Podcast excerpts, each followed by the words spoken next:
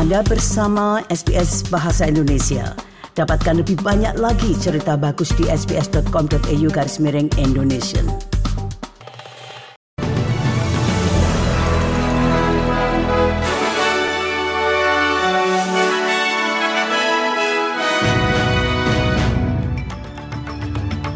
Berita terkini SBS Audio Program Bahasa Indonesia untuk Senin 4 Maret 2024. Penguatan hubungan ekonomi, keamanan regional, perubahan iklim, dan energi ramah lingkungan menjadi agenda utama para pemimpin negara-negara ASEAN yang berkumpul untuk menghadiri KTT khusus ASEAN Australia di Melbourne. Para pemimpin yang menghadiri KTT ASEAN akan mengadakan pertemuan bilateral selain program panel dan diskusi yang padat selama tiga hari mulai 4 Maret ini. Wakil Perdana Menteri Richard Marles mengatakan kepada ABC Breakfast bahwa keamanan regional adalah kunci kemakmuran Australia. ASEAN is completely central in terms of uh, our economic future, but it's very much central in terms of our security future. We, we really see that Australia's security lies very much uh, within our region. The defence of Australia doesn't mean that much unless we have a, a stable and peaceful and secure Southeast Asia. Pertemuan ini adalah pertama kalinya sejak 2018 Australia menjadi tuan rumah KTT tersebut. Sementara itu, Perdana Menteri Anthony Albanese mengatakan KTT khusus para pemimpin ASEAN akan menjadi kesempatan penting untuk mengatasi tantangan regional di bidang keamanan dan perekonomian. Acara yang berlangsung selama tiga hari di Melbourne dari tanggal 4 hingga tanggal 6 Maret mendatang akan dihadiri oleh para pemimpin negara anggota ASEAN dan Timur Leste. Konferensi ini juga menandai peringatan 50 tahun Australia menjadi mitra dialog pertama ASEAN. Albanisi mengatakan bahwa bersatu untuk mencari solusi dan memetakan arah masa depan sangatlah penting dalam kondisi saat ini. What that's about is particularly taking the work that Nicholas Moore identified, his Southeast Asia's economic strategy to 2040.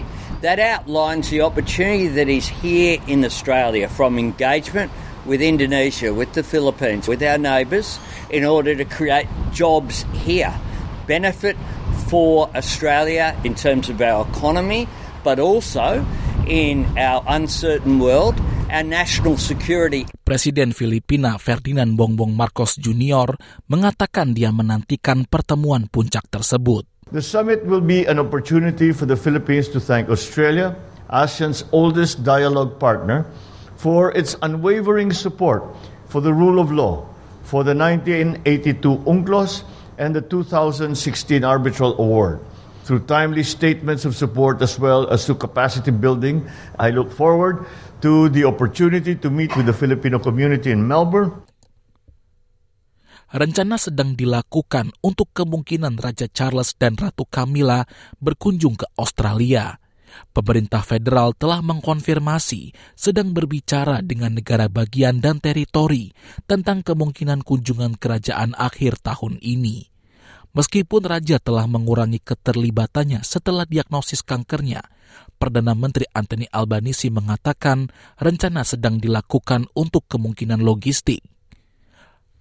Raja Charles telah melakukan 15 kunjungan resmi ke Australia, terakhir pada tahun 2018 untuk menghadiri pesta olahraga persemakmuran, namun tidak pernah melakukan kunjungan resmi saat menjabat sebagai raja.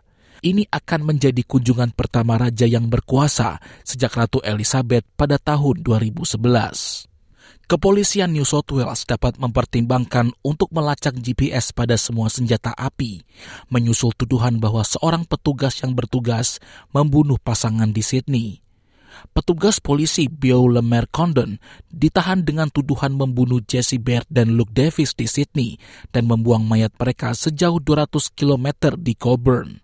Penyelidik menuduh pria berusia 28 tahun itu menggunakan senjata api yang dikeluarkan polisi untuk membunuh pasangan tersebut.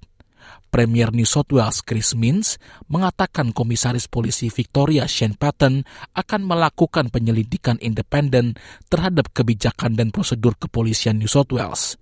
Premier Mins mengatakan kepada Channel 9 bahwa dia akan mempertimbangkan semua rekomendasi, termasuk kemungkinan seperti memasang pelacak GPS pada senjata api. People can have confidence that we've got an independent assessor looking at all of it. That, those recommendations will be made public, and of course, we'll keep the inquiry public as well, so that the public can have an understanding of what happened here. Something's gone badly wrong. We know change needs to be made, um, and I can feel I feel so desperately sorry for the family and friends. Perdana Menteri Anthony Albanese mengatakan pemilihan di Dunkley membuktikan warga Australia tidak tertarik pada kampanye negatif.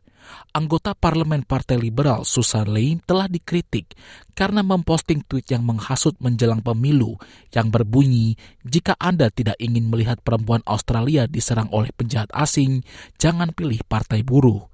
Albanisi mengatakan kepada Radio 5AA bahwa masyarakat tidak tertarik dengan retorika semacam itu. We don't want that sort of stuff in uh, in Australia, and it was rejected by the voters of Dunkley, and uh, our vote went up, which is remarkable during a by-election. But uh, yeah, we know there's more work to be done. We're concentrating on cost of living uh, measures each and every day, and on getting things right. Kandidat Partai Buruh Jody Belia memenangkan pemilihan pada hari Sabtu, namun Partai Buruh mencatat penurunan dukungan sebesar 3,6 persen terhadap kandidat mereka pada pemilihan tersebut. Kita keluar negeri. Para pejabat yang terlibat dalam perundingan gencatan senjata antara Hamas dan Israel mengatakan masih ada harapan untuk mencapai kesepakatan sebelum bulan suci Ramadan, meskipun Israel memboikot perundingan tersebut. Media Israel melaporkan tidak ada delegasi yang dikirim ke Kairo setelah Hamas dilaporkan gagal memenuhi tuntutan untuk merilis nama-nama sandra yang masih hidup. Delegasi Hamas tiba di Kairo untuk menghadiri perundingan tersebut yang dianggap sebagai rintangan terakhir sebelum pertemuan terhenti selama enam minggu. Menteri Luar Negeri Turki Hakan Fidan terlibat dalam negosiasi tersebut dan yakin mereka masih bisa mencapai kesepakatan sebelum bulan Ramadan yang dimulai pada 9 hingga 10 Maret mendatang. I can say that our current talks, especially the ongoing ceasefire talks between the parties on the Gaza issue, are continuing through mediators. While my relevant colleagues were here, we talked in depth with them.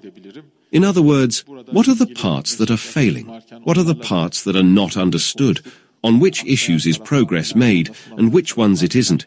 Malaysia mendorong pencarian baru atas Malaysia Airlines penerbangan MH370 menjelang peringatan 10 tahun hilangnya pesawat tersebut dalam salah satu misteri penerbangan terbesar di dunia penerbangan MH370, sebuah Boeing 777 yang membawa 227 penumpang dan 12 awak, hilang dalam perjalanan dari Kuala Lumpur ke Beijing pada 8 Maret 2014. Enam penumpang di antaranya adalah warga Australia penyelidik Malaysia awalnya tidak mengesampingkan kemungkinan bahwa pesawat tersebut sengaja keluar dari jalur dan puing-puing yang sebagian sudah dikonfirmasi dan sebagian lagi diyakini berasal dari pesawat tersebut telah terdampar di sepanjang pantai Afrika dan di pulau-pulau di Samudra Hindia. Menteri Transportasi Malaysia Anthony Locke mengatakan perusahaan eksplorasi dasar laut Amerika Ocean Infinity diundang untuk membahas proposal pencarian terbarunya setelah dua upaya pencarian sebelumnya gagal. They are ready and they have, uh, they have finalized the proposal and we are ready to discuss the proposal. No reluctance. As I've mentioned numerous times, as far as Malaysian government, government is concerned, we are committed to that search and the search must go on. Kini berita olahraga. Dua tim kota Manchester saling bertemu dalam lanjutan Liga Premier Inggris pada akhir pekan kemarin. Marcus Rashford membuka keunggulan untuk Manchester United ketika pertandingan baru berjalan 8 menit.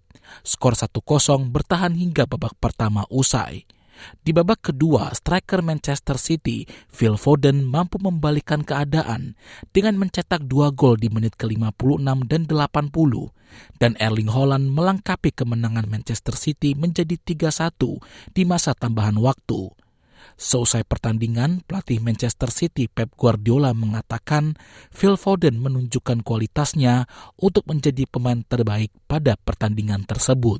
Always had the feeling the score goals. The training sessions always had the feeling. but now he's winning games. So to become a world class player at that age, you have to win games.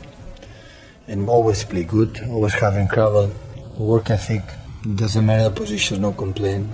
He lives to play football, but now he's winning games. Sekian berita terkini SBS Audio Program Bahasa Indonesia yang disampaikan oleh Dilail Abimanyu. Anda ingin mendengar cerita-cerita seperti ini? Dengarkan di Apple Podcast, Google Podcast, Spotify, atau di mana pun Anda mendapatkan podcast Anda.